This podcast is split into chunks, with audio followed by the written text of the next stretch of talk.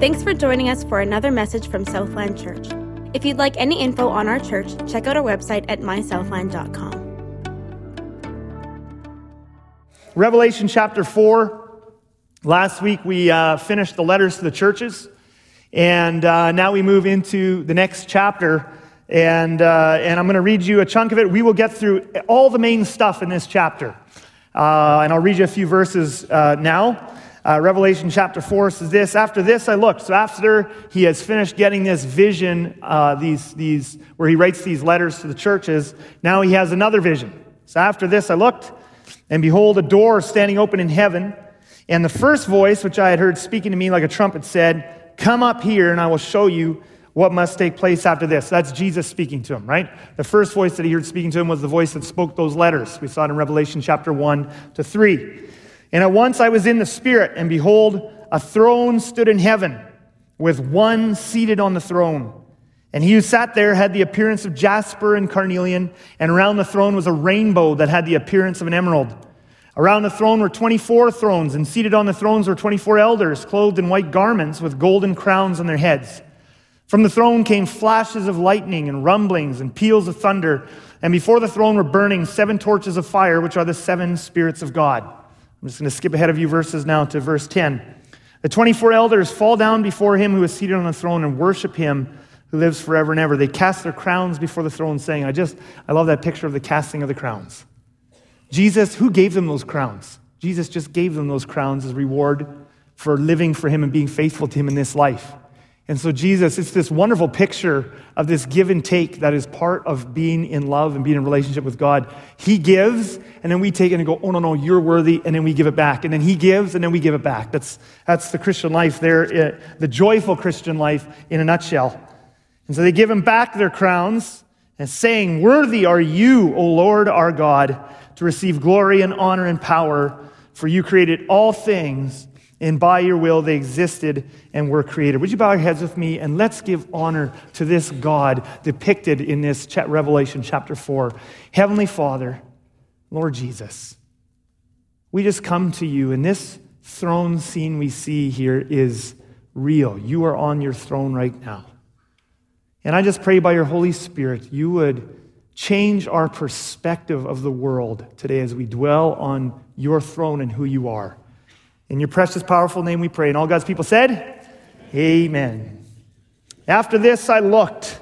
After this I looked. Verse 1. After this I looked. Now, I, I don't have a, a lot of time to dig into this uh, too deeply, um, but I just want to clear up something. There is a strain of thought, and some of you who uh, you know, read you know, end time books in the 70s and 80s, there's a lot of popular authors at the time, maybe even into the 90s a little bit who were writing all these very popular end times books. And, uh, and at, in most of those cases, I think those authors really loved Jesus. Some of them had TV shows even. And uh, kind of in some cases became kind of Christian household names. And, uh, and again, like I said, most of them loved Jesus, and, and most of what they taught, I think, was certainly okay. But they, they had an interpretation of Revelation that really messes with the book. And what a lot of them did was they said those seven letters to the churches in Asia, they're not just letters to seven specific churches, they actually represent seven ages in church history. I don't know if any of you has ever heard that before. Uh, it is exegetically, that just means biblical interpretation. It is exegetically very, very weak. And almost no scholars today accept it because it's completely made up. It's not in the passage. Again, I'm not saying that these guys are bad guys or that they're false teachers. It won't lead you astray from Jesus or anything like that. However, it does really mess with the book. So they interpret the, these seven churches as seven ages in church history. So the first letter, Ephesus, that was the first stage in church history. And then Smyrna is the next stage. And then Laodicea is the last stage in church history. And then what they do is they look around the world today, and they look around, well, they don't look around the world, they look around North America today, and they look at and they see a, uh, uh, many churches that are lukewarm, and they say, see, we're living in the church age of Laodicea. We're right in the end times. This is the last church age, and then Jesus comes back. Okay? Now, there are many, many reasons. We could fill a lot of pages with reasons why that is not a good interpretation, aside from the fact that it isn't in the Bible or that Jesus doesn't say that. But the most important reason is just how on earth could one church represent all churches around the globe? How on earth? Even if you look around Canada and the US, and let's just grant them that and say, hey, all the churches in Canada and the US are represented by the Laodicean church, that certainly doesn't mean the churches in China are represented by the Laodicean church. Certainly doesn't mean that the churches in Africa are represented by the Laodicean church, or the church in, North, in Latin America, or the church anywhere, because the fact of the matter is the global church is far too big and complex to be represented by one church.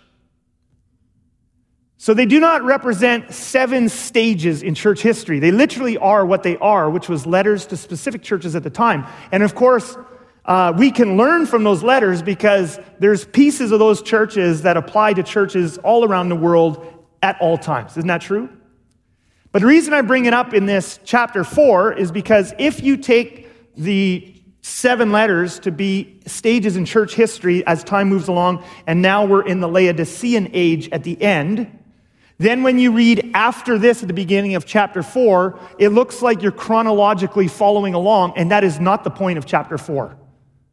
It makes chapter 4 look like, and after the Laodicean age is over, now something else happens. So it makes chapter 4 look like it's in the future, which completely ruins the whole point of chapters 4 and 5, which are supposed to be an encouragement to believers now and have supposed to have been an encouragement to believers from the first moment when they got the letters almost 2,000 years ago. Does that make sense? So John sees this vision of the, and this is, uh, uh, you know, some of this kind of interpretation is why people have thought Revelation doesn't apply to Christians, is because they think it's all about the future. But Revelation, and there is, there are future, there certainly, there is end time prophecy in the book of Revelation. I'm not denying that. But in all that Revelation is doing, it is meant to encourage us now, and all Christians living throughout history were meant to be encouraged in their now in their time period. Does that make sense? And so, Revelation 4, as we're reading this, we have this vision of God's throne. So, let's look at verse 2. At once I was in the Spirit, and behold, a throne stood in heaven with one seated on the throne. Okay, that's not something in the future. I mean, it is in the future too, but it's now. God, is God on his throne now? He's on his throne now.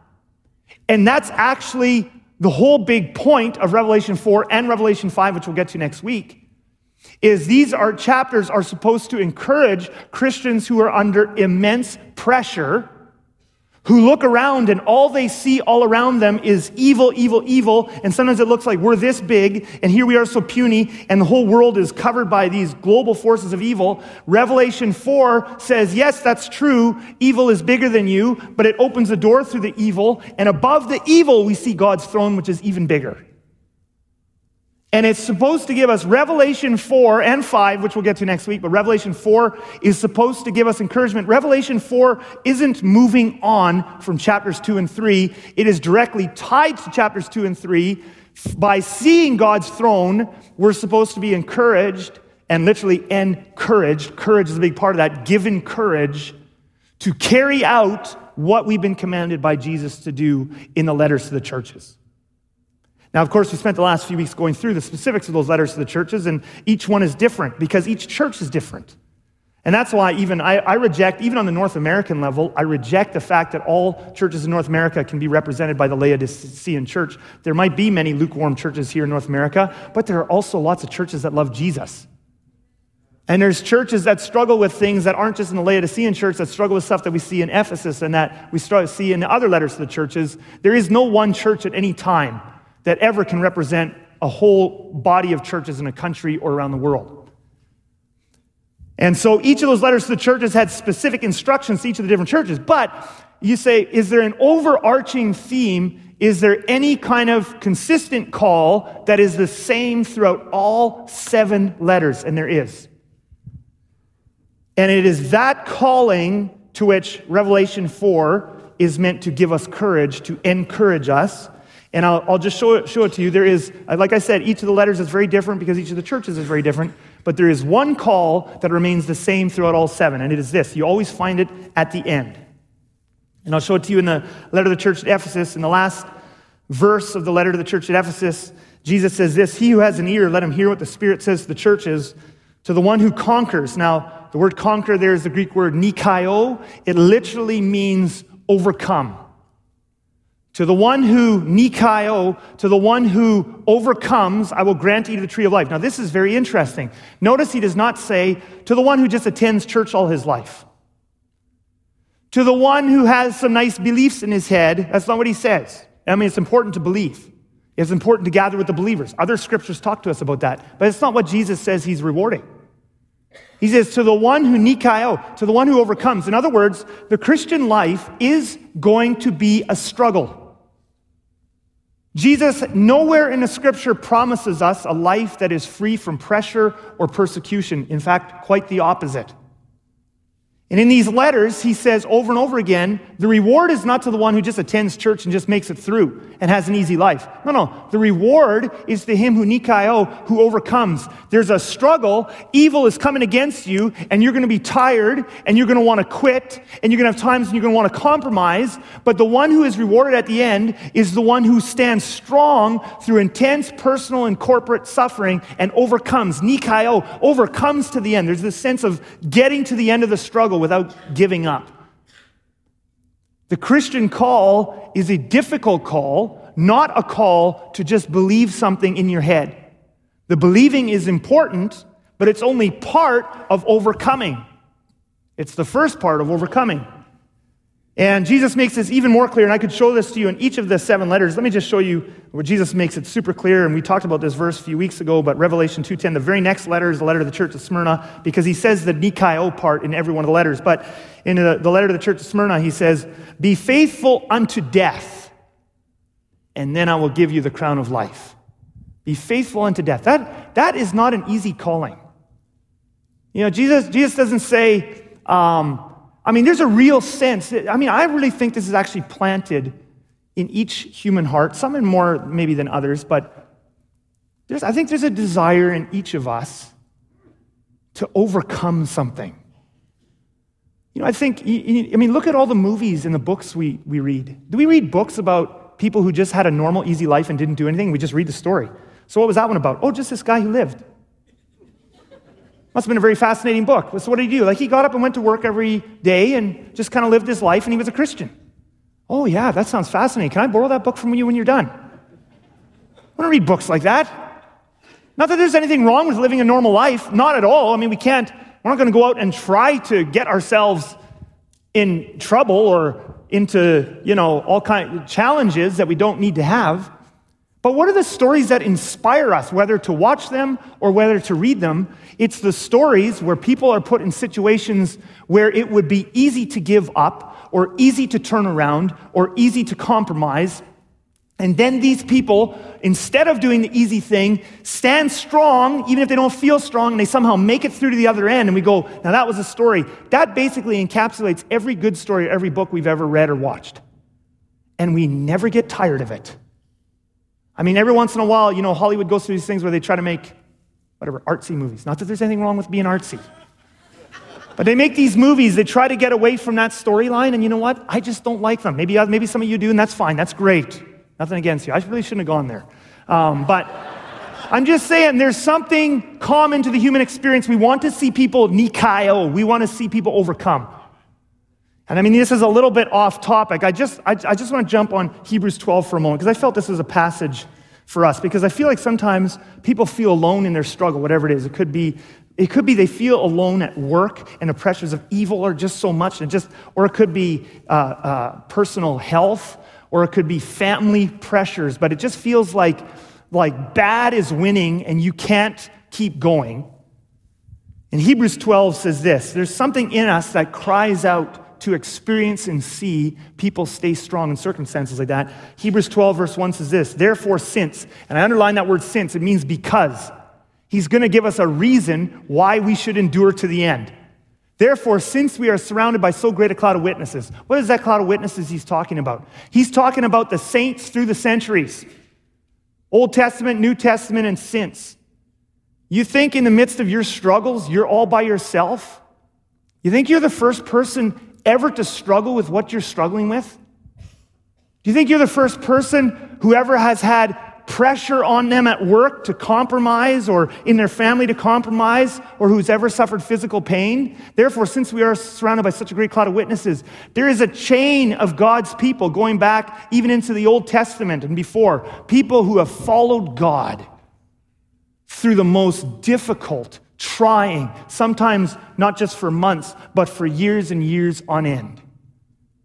And now they are watching us. And they're getting to watch our stories. And I believe someday in heaven, I don't know this, the Bible doesn't say for sure, but I believe in heaven, we're going to celebrate every Nikao.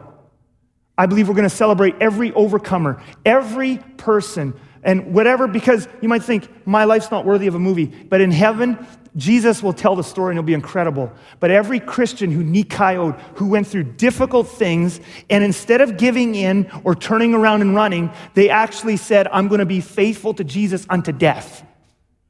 And sometimes that doesn't mean physically dying. It could be mean faithful even unto losing, you know, relationship with a friend. I've heard of people recently who have lost relationship with friends because of you know, what they believe you know, about Jesus and the Bible and things like that. It could be be faithful unto death, the loss of a job or a career or whatever. Be faithful unto death, the loss of family, whatever it is, but they were faithful. And I believe Jesus is going to celebrate. We have all of eternity. We've got to celebrate some kind of stories. And I believe we're going to celebrate all the Nikaios, every Christian who overcame something. You're not alone in that. And so there's this great cloud of witnesses watching us and cheering us on. Let us also lay aside every weight and the sin which clings so closely, and let us run with endurance the race that is set before us. This life is so short.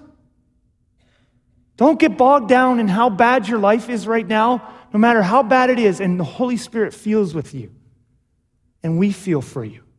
But remember that no matter how bad it is, this life is short.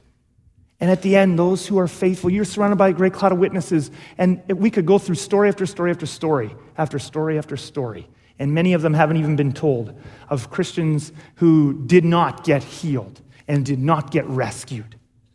Christians who lived short lives and Christians lived, who lived long lives, but who lived hard lives, whether for short or for long. And since we are surrounded by that, let us run with endurance the race that is set before us. Each of us has a race to run.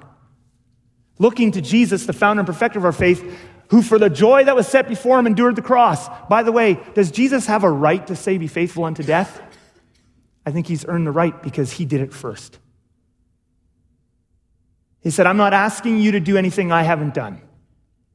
I'm not asking you to be faithful unto death, but I'm not, I'm not willing to walk that walk first. He came here and said, I'm willing to walk the walk. And he walked the walk. He was faithful to death. And now he says to us, Be faithful unto death or unto the loss of whatever things will constitute death for you who for the joy set before him endured the cross, despising the shame, and is seated at the right hand of the throne of God. Now, this is what actually Revelation 4 is all about. Because the call of Revelation 1 to 3 is be faithful unto death, Nikaio, overcome. But it's very difficult to overcome when your perspective is wrong. Your perspective, if it's wrong, will weaken you. Your perspective, if you constantly see yourself as puny and evil as really big, and you see the evil in our culture, and you see the evil in some of your relationships, maybe, or your family, and you don't know what to deal with, and it just seems so overwhelming. As long as you view yourself as puny and the evil is so big, you want to give in. And so the truth of Revelation 4 is something we actually need to meditate on and grab hold of, which is Revelation 4 pulls back the curtain of evil and shows us, as I said before, this greater reality, which is yes, evil might be bigger than you, but there's something even bigger than evil. The throne of God is above it all, and He is sovereign. And we need to recall that perspective regularly and often and meditate on it. Heaven is a real place. And there is a throne there, and God is on his throne. And it's not far from here. In this vision, we see God on his throne, and he is watching the things of earth. He is ruling over earth, he is ruling over the universe. Now, so this chapter is supposed to inspire us, it's supposed to encourage us. Now, some of you no doubt read this chapter this last week or have read it recently. Many of you I've heard have been reading in the book of Revelation because of this series, and then you're kind of reading along doing stuff which is great. And so I'm telling you this now and getting you all pumped up. Yes, Revelation 4 gives us this vision we can overcome. And then you're remembering back to your devotion time and you're saying, I read Revelation 4 though, and I wasn't really encouraged. Actually, it was just weird. Can of you empathize with that? Because there's all kinds of, like, how is this encouraging? There's jewels and elders and these, pardon the, the adjective, but freakish creatures with animal faces and eyes all over their wings and around the back of their head. And so a lot of Christians get hung up on that and they don't get to what the passage is trying to encourage us to hold on and overcome to the end. So, I want to we're going to come back to who God is because that's the most important part of this chapter, but I just want to get through three hurdles. The jewels, the elders, the creatures. So let's explain what those are. Let's look at what they are. The jewels, the elders, and the creatures. And then once those are, once you understand what John, John's just trying to communicate. He's not trying to be weird. He's just trying to communicate. Especially, he's trying to communicate things that are very difficult to describe. And once we get through a little bit of what those things are and what they mean, then we're going to see that the throne room of God is really a wonderful place to start with our worship. So let's start with the jewels, all right? And once I was in the Spirit, and behold, a throne stood in heaven with one seat on the throne. By the way, notice there, John throughout this chapter uh, like, a, like a respectful Jewish person, he does not want to he doesn't even, doesn't even want to say the word of God, the word God, I should say. Uh, he has had a vision, and there's lots of parallels, by the way, in your devotions if you want to do some homework. Revelation 4, and we're going to see a bunch of Ezekiel 1, but Revelation 4 is deeply, deeply rooted in Ezekiel chapter 1. Deeply rooted, and, and we'll see some of that. But anyway, he's seeing what Ezekiel saw. He's been brought into the throne room of God and he's seen and he's just so blown away. And he's so respectful. He doesn't want to say the name of God. He doesn't want to say Yahweh. He doesn't even want to say the word God. So just throughout this chapter, he's going to avoid saying God. So he just says, And I saw, I was in the Spirit, behold, a throne stood in heaven with one seated on the throne. And then we get into the jewels. And he who sat there had the appearance of jasper and carnelian. So this is the one on the throne. This is God Himself. This is Yahweh. He who sat there had the appearance of jasper and carnelian, and around the throne was a rainbow that had the appearance of an emerald. Now, again, the moment, like I've seen people just draw this. So let's just draw a jasper and a carnelian, let's draw a rainbow, and you, you end up with this picture that is, it's, it's cartoonish and it's bizarre. And a lot of people have a bizarre picture of heaven as a result of this chapter, but it's because of reading it in a wrong way. Okay? So, first of all, Jasper and Carnelian, what do they look like? Let's just look at that. Uh, jasper, there's a jasper. It can come in different color tones too, but it generally tends to be in the red, reddish and yellowish and browns. Okay? So, Jasper, the one seated on the throne is like Jasper. So, what's going on? Does God look like a rock? Absolutely not. Okay? Is he just, the point is, and I think this is a really important thing, when you're reading these jewels, by the way, you will read some commentaries, not most, only some, where commentators will go into all kinds of detail and they'll do word searches on Jasper. And it can be very fun to do. They'll go through the Bible and this is what Jasper means and, and whatever. They'll come up with all kinds of stuff. Jasper stands for the atonement, and carnelian stands for new life, and all these kinds of things, different things. And they'll do word studies. I'll just tell you now, those kinds of word studies, trying to make these jewels mean things, are very, very speculative. They, are, they can be fun to do. You're not going to lose your faith. It's not false teaching, nothing like that. They're incredibly speculative. Very, very speculative. I really don't believe, if John wanted us to learn things about salvation through these jewels, I think he would have said something. In, whenever he has symbols he wants us really to know about in Revelation, he just explains them.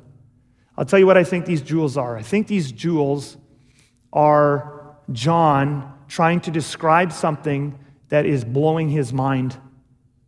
He's seeing color like he's never seen color before. Think about that. He's in the throne room of God. He's not just seeing color, the colors are almost alive. He sees God and he's bright, he's radiating. Everything, his senses are alive.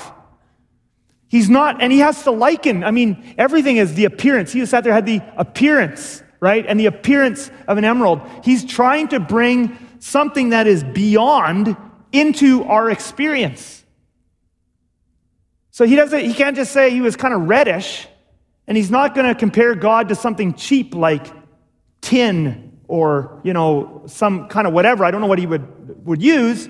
So he's going to use costly jewels. It just makes sense. So there's this reddish idea. And, and people have noticed too that many of the, the uh, jewels are part of the, priest, the priestly covering in the Old Testament. And I, and I don't doubt that that is significant in some way. But again, it gets very speculative when you try to build all kinds of other things. There's a carnelian kind of in the same color tones. But again, the point is, John is seeing these colors are coming alive. He's seeing things he can't describe.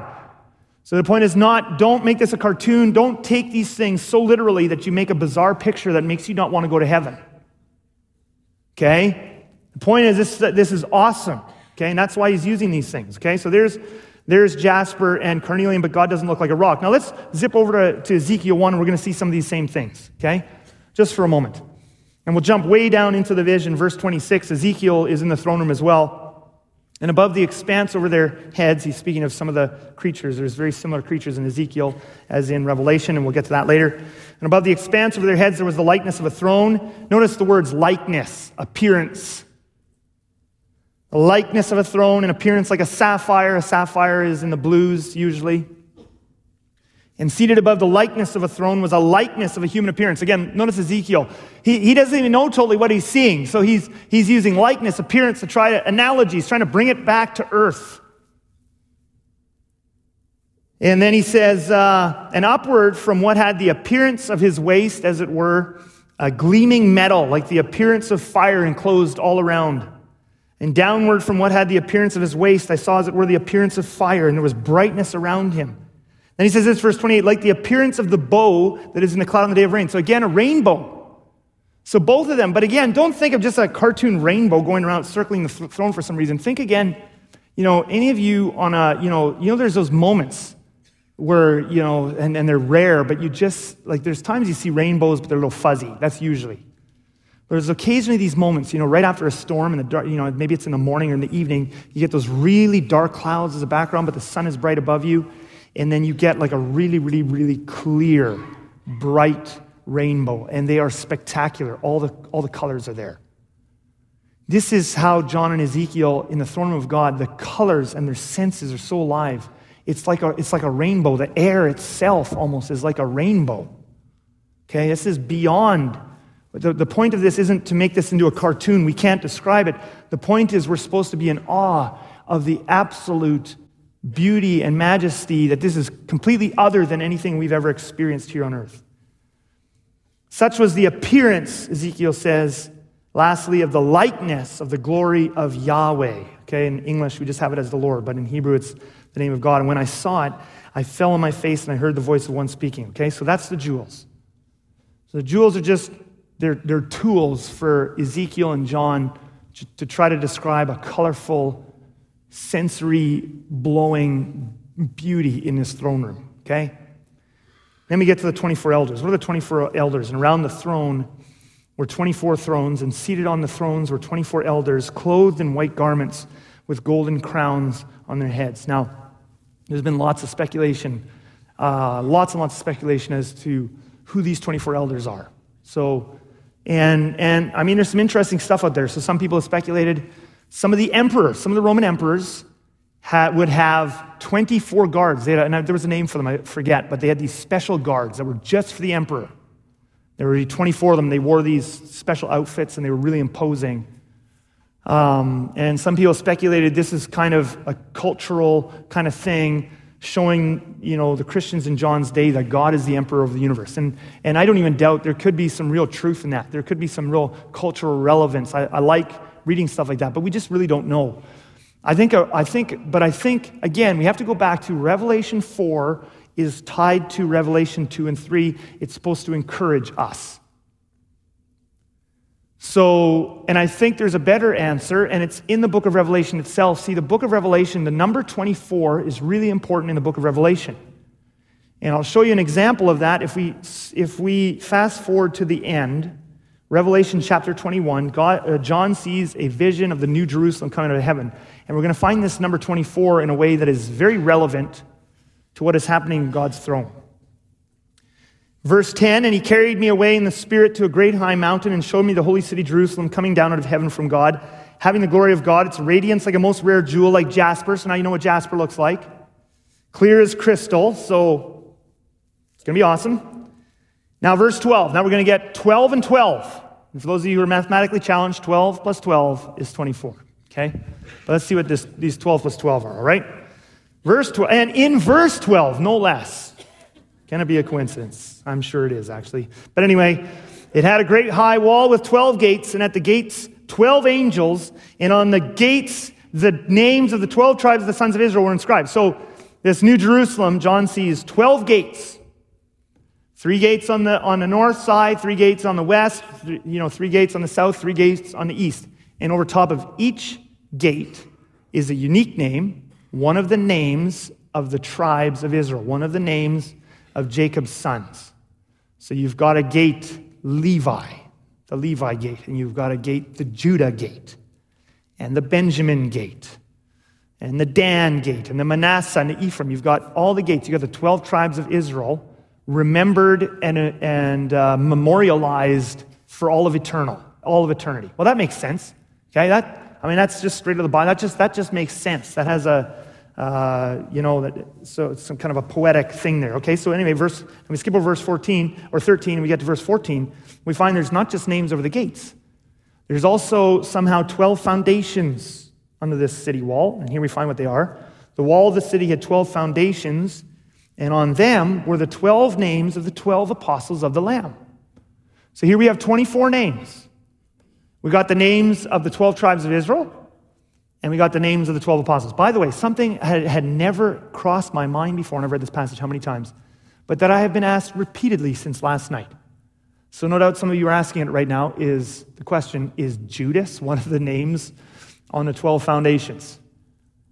Never thought of that before. My guess would be no. I, my guess would be the 12th name must be uh, Acts chapter 1. You know, they got a disciple to replace Judas, uh, Matthias, I think his name was. But anyway, that would be my guess. I don't know. Okay? But anyway, you got the 12 tribes of Israel, and you have the 12 apostles on the foundations. And you say, now, what is the relevance to that, to us, and how does that tie into Revelation 2 and 3, and how does that encourage us? I'll tell you how it does. In these 24 names, you have the representatives of God's people in the Old and New Testament, don't you? You have the nation of Israel represented, and then who are the 12 apostles? The foundation of who? The church. That's us. That's us. Jesus said, I came to build my church. He sent the disciples out with the Great Commission go and make disciples of all nations. The 12 tribes of Israel give us the nation of Israel, and the 12 apostles give us the church. And so, what I really believe is these 24 elders, I believe this is, this is deep symbolism. Who is in the throne room of God? Who is represented there? We have the nation of Israel and the church brought together before God. And this is an encouragement to us because in Revelation 2 and 3, God has said, Be faithful unto death. And then we see this throne room, and who is represented before God's throne at all times is the church and Israel. Now, I know many questions come out of that. Sometimes people always have this question, and I always answer it, and I answer it the same way, and it's important that we know it. There's no question that the nation of Israel is special in God's plan. But people, when I talk about Israel and the church, uh, people ask the question Are you saying that you know, a Jewish person is saved just by being a Jew? And the answer is no. That was Paul's big thing in all of his writings. There is only one way to be saved on earth. Whether you are a Jew, whether you are a Gentile, whether you are a Jew, whether you are a Canadian, whether you are a Jew, a European, a Mexican, a whoever, doesn't matter. There is only one way to be saved, and that is by putting your trust in Jesus Christ. And that includes for the Jewish people. They're the same, they're saved the same way we are through Jesus. Okay? So that's really important. And there will be many Jews, uh, which is sad, but it's sad just like any other nation. There will be many Jews not in heaven. I mean, this book is a book written by Jews almost entirely, and it is a book full of stories about Jewish people almost entirely. The good guys and the bad guys in this book are usually Jewish because it's a Jewish book. And so there's many examples of Jewish people, for example, in the Old Testament and some in the New Testament as well, who are not going to be in heaven. You're not saved just by being a Jew. Having said that, God made covenants with the Jewish people, and the church has now been grafted into those covenants. Paul says we should actually love the Jewish people because we, are, we have now been brought in to share in their covenants. And there are special promises to the Jewish people that are made to no other nation. For example, no other nation has this promise that, that at the end of time, when Jesus comes back, I shouldn't say the end of time, time will continue. That's another discussion when we get to Revelation 10. Trust me, there is time in heaven. I know there's a song that says there isn't. It's based on a wrong KJV translation of a verse We don't need to go there. In chapter 10, we will get there. Um, I should just say this how could there be music in heaven if there's no time? But anyway, where was I? Uh, Israel. So God made a promise. There's a promise, not at the end of time, but at the end of this age when Jesus comes back, that every Jew who is alive at that time, not every Jew from all time, many Jews have died without Jesus up to this point. That's sad, just like any other nation. But Jesus is working history in such a way that he is going to come back at the exact right moment that all the Jewish people who are left are going to willingly give their lives to Jesus and the whole nation will be saved.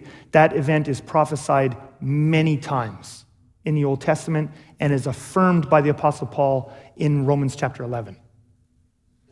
So the Jewish people, it's still special, but they have to be saved by Jesus, just like anyone else. Anyway, my point is so people ask, who are these 24 elders around the throne? Okay, so you're saying the 24 elders are Jacob's 12 sons and 12 apostles. Okay, this is where we have to go. You know what? There's a lot of symbolism in Revelation 4. First of all, so the 24 represent, they are symbolic of the fact that the nation of Israel and the church are always before God's throne. That's what they mean. So now when you say, well, are those 24 guys the actual guys from the Bible? You know, Judah and, and Issachar and Dan and Peter and all this sort of thing. And people want to see, can I, are those guys always in the throne room of God? And, and the answer is, I don't think that's what we're supposed to do with it. I think it's just symbolic of Israel and the church are in the throne room. And the reason I think it's symbolic, I have a couple of reasons. First of all, have you read the stories recently of Jacob's boys? I have questions. I'm not certain that they're all going to be in heaven. I know their tribes will live on forever. But I have questions. Were they all saints? I'm not sure. They certainly weren't, didn't live like saints, okay?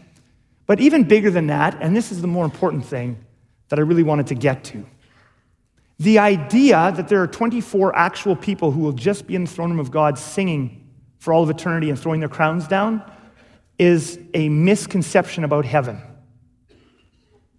And it comes from taking a snapshot of heaven. So, Revelation 4 is a snapshot of heaven with a lot of symbolism.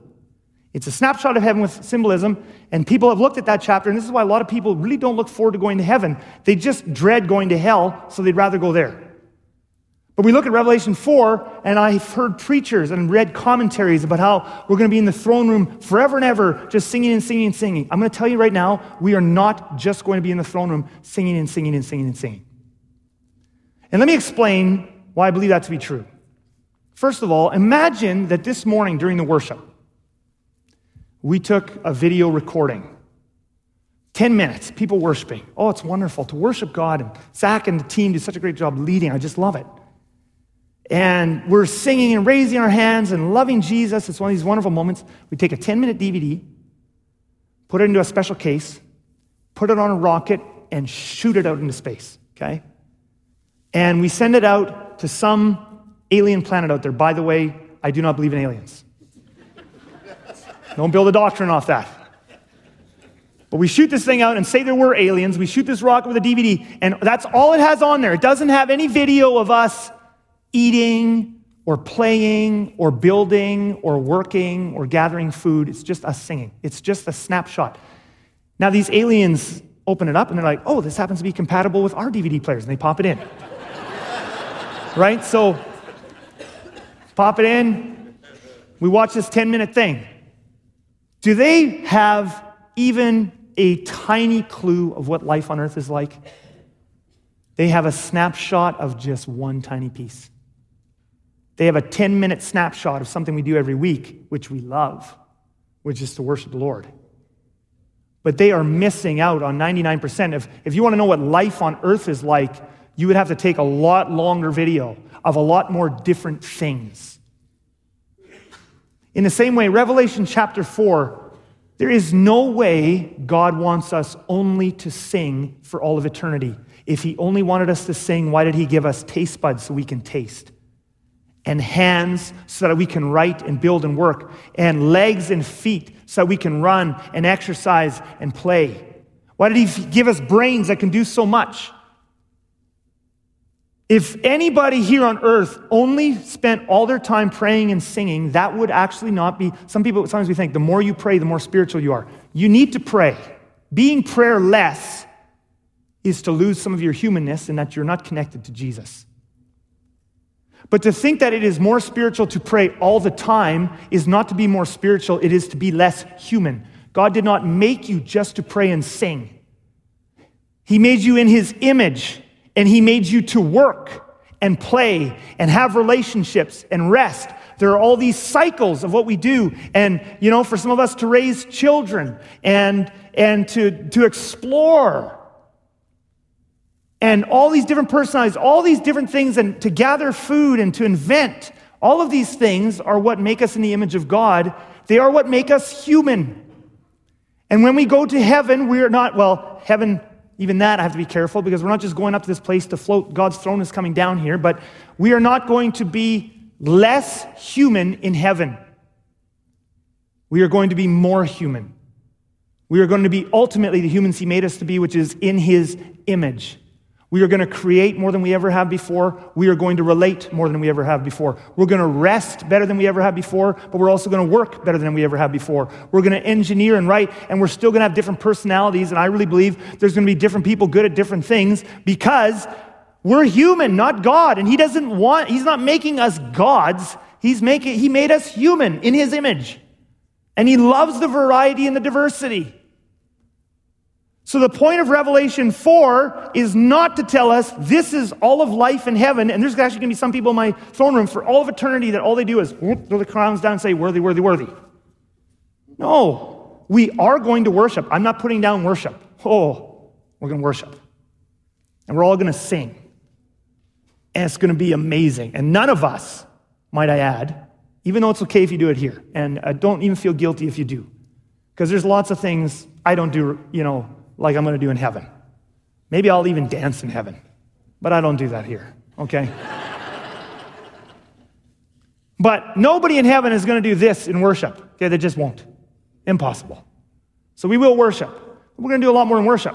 So the point of Revelation 4 is not to say this is what life in heaven is like. God himself would be bored with a life that all we do is do the same thing over and over and over. So, Revelation 4 is a snapshot of the throne room, not for the purpose of telling us what all of life in heaven is like. It is to encourage us that God is on his throne and he is sovereign, and the church and Israel are always precious before his eyes. So that we can do what we're told to do in Revelation 2 and 3, which is nikao, overcome, be faithful unto death, even when things are hard. And this brings us to the creatures. So, and around the throne, on each side of the throne, are four living creatures. And these things, it just seems, they seem so weird. And it seems so random, right? So, full of eyes in front and behind. I mean, right? That's the nightmares you had about your mother growing up, right? How does she see? the first living creature like a lion, the second living creature like an ox, the third living creature with the face of a man and the fourth living creature like an eagle in flight. Why those four? And the four living creatures, each of them with six wings, are full of eyes all around within, so they have eyes even over their wings. And day and night they never cease to say, Holy, holy, holy is the Lord God Almighty who was and is and is to come. Well, again, this is deeply, deeply rooted in Ezekiel 1, so I'll just go there and then I'll explain this and we'll, we'll bring this message to an end. But Ezekiel 1 As I, Ezekiel, looked, behold, a stormy wind came out of the north and a great cloud. And from the midst of it came the likeness of four living creatures, and this was their appearance. They had a human likeness. What he means is they had human torsos. So he had a human torso with two arms and hands. Then he goes on, but each had four faces and each of them had four wings. Now, this is an interesting difference. It's interesting to note that these visions are very similar and then different in just a couple of little things, which makes them just kind of interesting. I don't know why. But in Revelation, you got four creatures. Each of them has one face. So you have one with a human face, one with a lion, one with an ox, one with an eagle. Uh, in Ezekiel, you have four creatures, but each of the four has four faces, but the same creatures lion, ox, human, eagle. Okay? That's what we see. Under their wings, on their four sides, they had human hands. As for the likeness of their faces, each had a human face. The four had the face of a lion on the right side, the four had the face of an ox on the left and the face of an eagle, and then, of course, the face of the, of the human on the front. And again, the question is so why?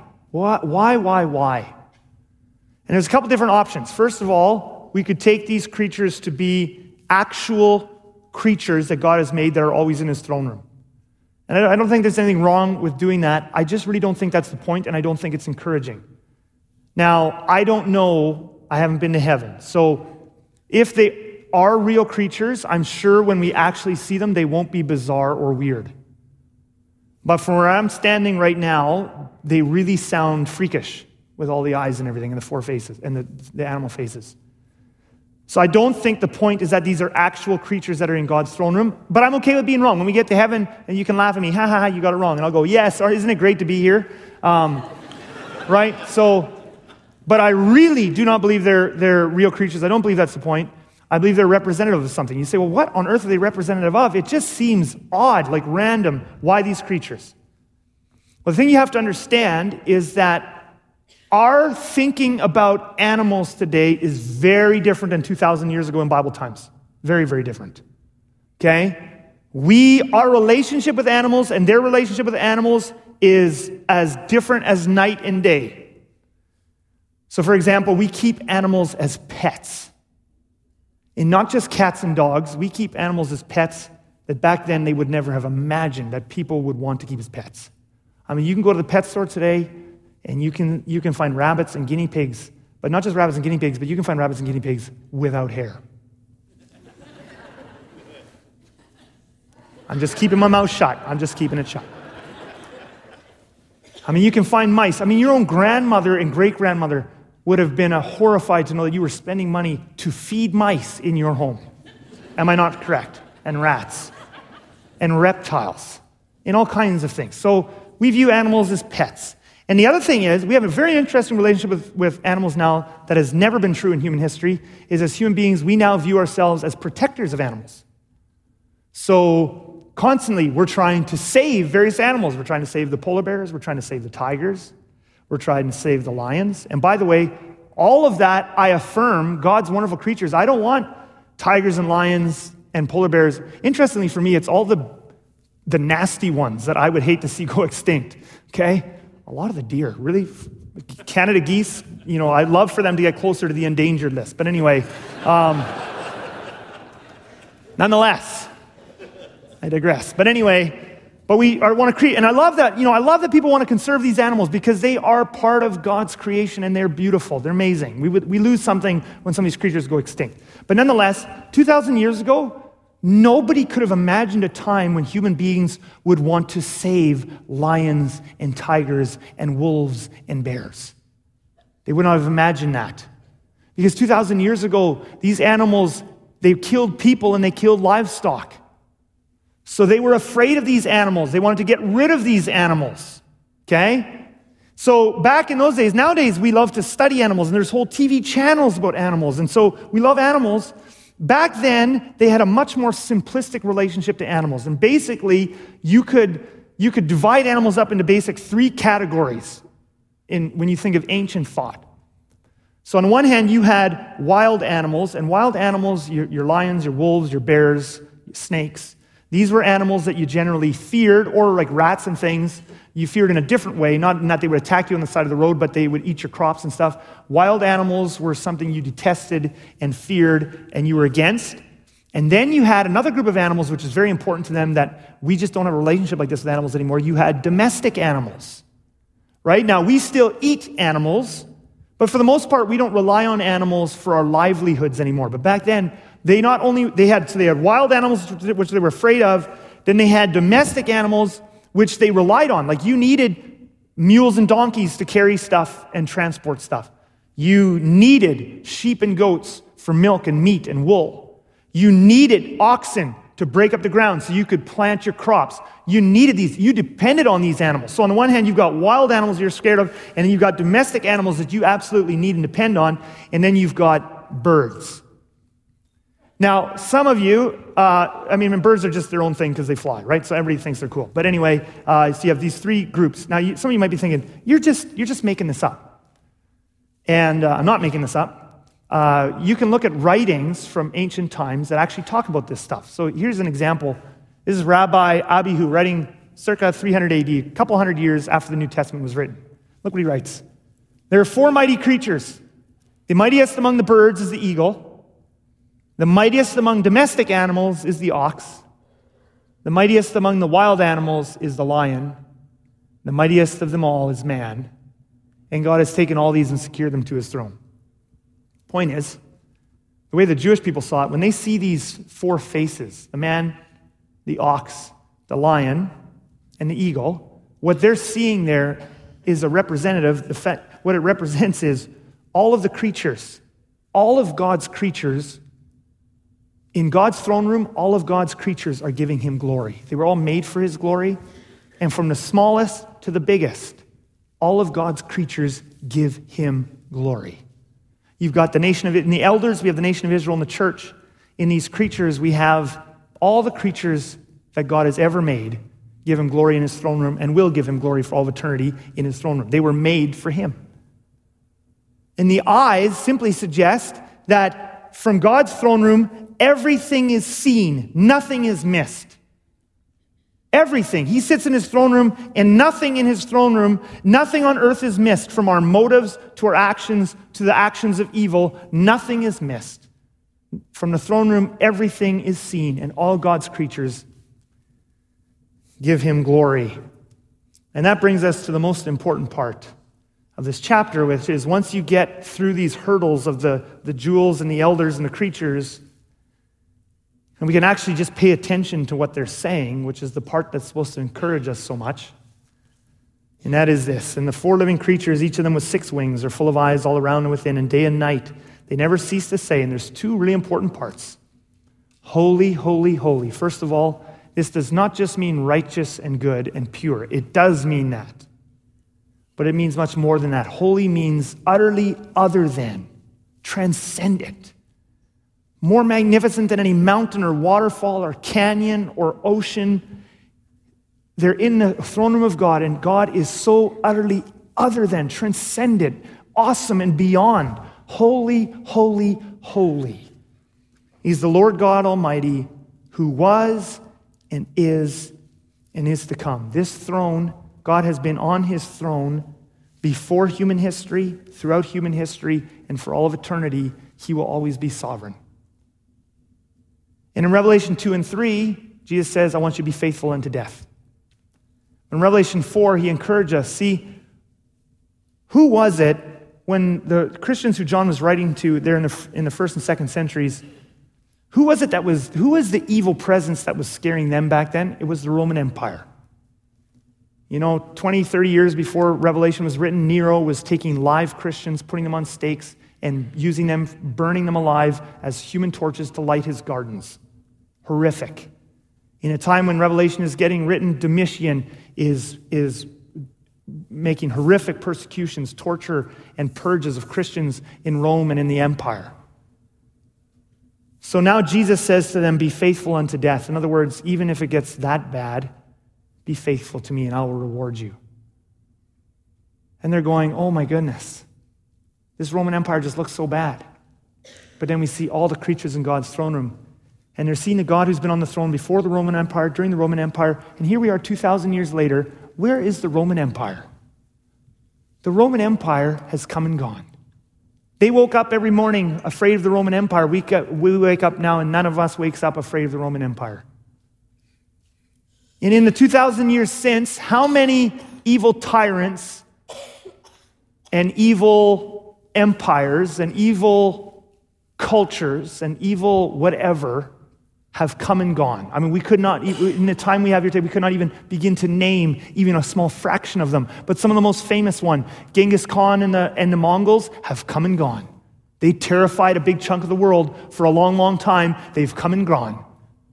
If we come much closer to our time now, World War I and World War II have come and gone. Adolf Hitler has come and gone. Joseph Stalin has come and gone. If we get even closer, Osama bin Laden, not nearly on their scale in terms of influence, but he has come and gone. They've all come and gone. They've terrified people and they've come and gone, and one person remains on the throne, the one who is, or who was, and who is, and who is to come. No matter what pressure you are facing today, and there are pressures in our culture now that are evil, and they are pushing on us more and more, and sometimes it just feels like, oh my goodness, they're too big for us. It's at that moment to remember that a thousand years from now, Quite sure we'll be, you know, heaven will be here on earth by then. But whatever the case, a thousand years from now, a hundred years from now, they will have come and gone. But God will still be on his throne. Amen? And that's why we can be faithful unto death. Why don't you bow your heads with me and close your eyes? And let's give worship in this prayer and in our final song. Let's give worship to the one who is on the throne. Lord Jesus, we worship you. Our struggles here on earth are so small compared to how big you are. We willingly serve you, we willingly sacrifice for you because you are worthy of it all. You call us to be faithful unto death, and we will do so. Receive our worship here from this church this morning. We thank you for being who you are. In your precious name we pray. Amen.